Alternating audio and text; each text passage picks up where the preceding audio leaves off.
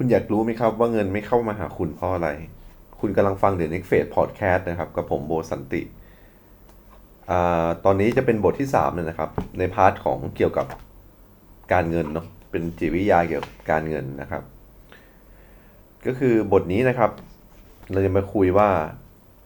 ที่เงินไม่เข้ามานะครับ เพราะว่าตัวคุณเองนั่นแหละ ที่คุณไม่ยอมรับไว้เองนะครับ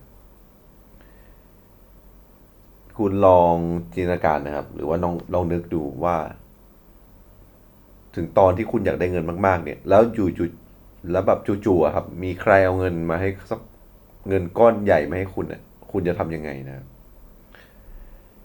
คือความรู้สึกแรกนะครับ หรือลึกๆอะทุกคนก็คงอยากรับมันไว้นะครับ แต่มันก็มีเหตุผล หรือคนส่วนใหญ่นะครับ ที่ว่าไม่ยอมรับเงินด้วยเหตุผลต่างๆนานานะครับ อย่างแรกเลยสำคัญก็คือ ไม่รู้ว่าเขาเงินมาให้เราทำไม เขาต้องการซื้อเราด้วยเงินหรือเปล่า มันต้องมีเรื่องอะไรที่ไม่ดีแอบแฝงอยู่แน่ๆนะครับ หรือว่าเราไม่ควรรับเงินที่แบบไม่รู้ที่มาที่ไปนะครับ ทีนี้นะครับลองมาคิดดูนะครับว่าในเมื่อคุณอะอยากได้เงินจำนวนมาก แต่พอมีคนเอาเงินก้อนโตมาให้ คุณกลับไม่ยอมรับมันนะครับ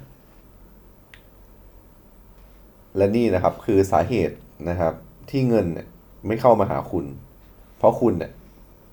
ปฏิเสธเงินแบบนี้นะครับ เพราะตัวคุณเองนะครับ ไม่คิดว่าจะมีคุณค่าพอที่จะรับเงินเอาไว้นะครับเพราะไม่ได้ลงมือทำอะไร อยู่เฉยๆแล้วก็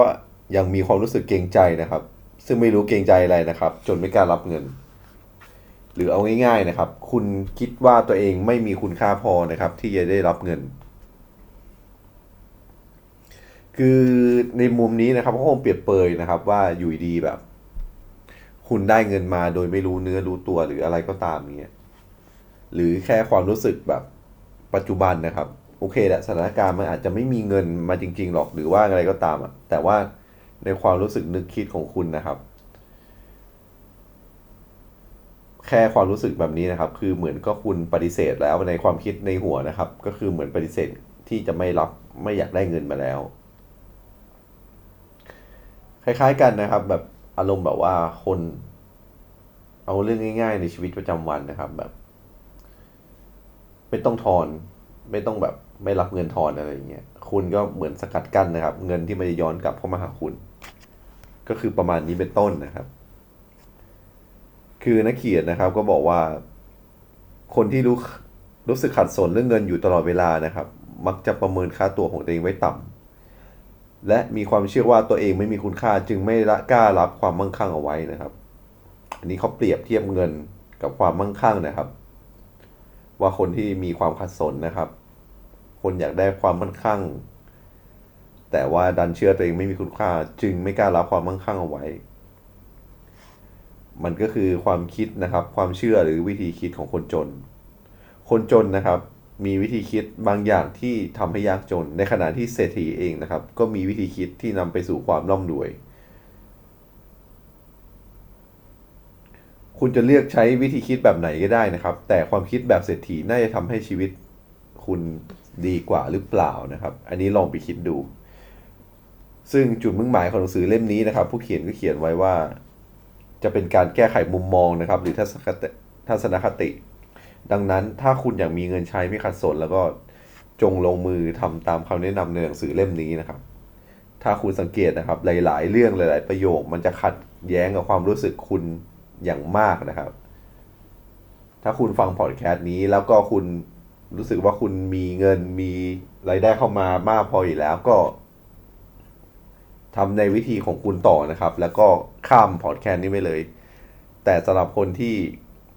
ยังมีความคิดขัดแย้งกับหนังสือเนี่ย แล้วก็ไม่มีรายได้หรือว่ายังแบบ ยังคิดว่าตัวเองมีคุณค่าไม่พอนะครับ รู้สึกว่าเงินไม่ไหลเข้ามานะครับ ก็ติดตามกันไปนะครับ ใน EP ต่อไป เดี๋ยวผมจะมาเล่าบทต่อไปให้เรื่อยๆนะครับ ผมจะเล่าในตอนจนจบเล่มอะครับ น่าจะได้หลายตอนอยู่ อาจจะกินเวลาไปสักเดือนหนึ่งแต่ผมพยายามย่อยให้มันเป็น อ่าเป็นบทสั้นๆ เพราะว่าคุณจะได้คิดทบทวนไปทีละตอนนะครับ ว่าสิ่งที่คุณทำนะครับ หรือแนวคิดที่คุณทำมันได้ถูกปรับเปลี่ยนตามหนังสือแล้วหรือยังแล้วพบกันในตอนหน้านะครับกับ The Next Phase Podcast ขอบคุณที่กดติดตามนะครับ ตอนนี้มีที่ Spotify นะครับ แล้วก็ใน YouTube ก็จะมีคลิปทยอยอัปเดตให้เรื่อยๆ พบกันตอนหน้าครับ สวัสดีครับ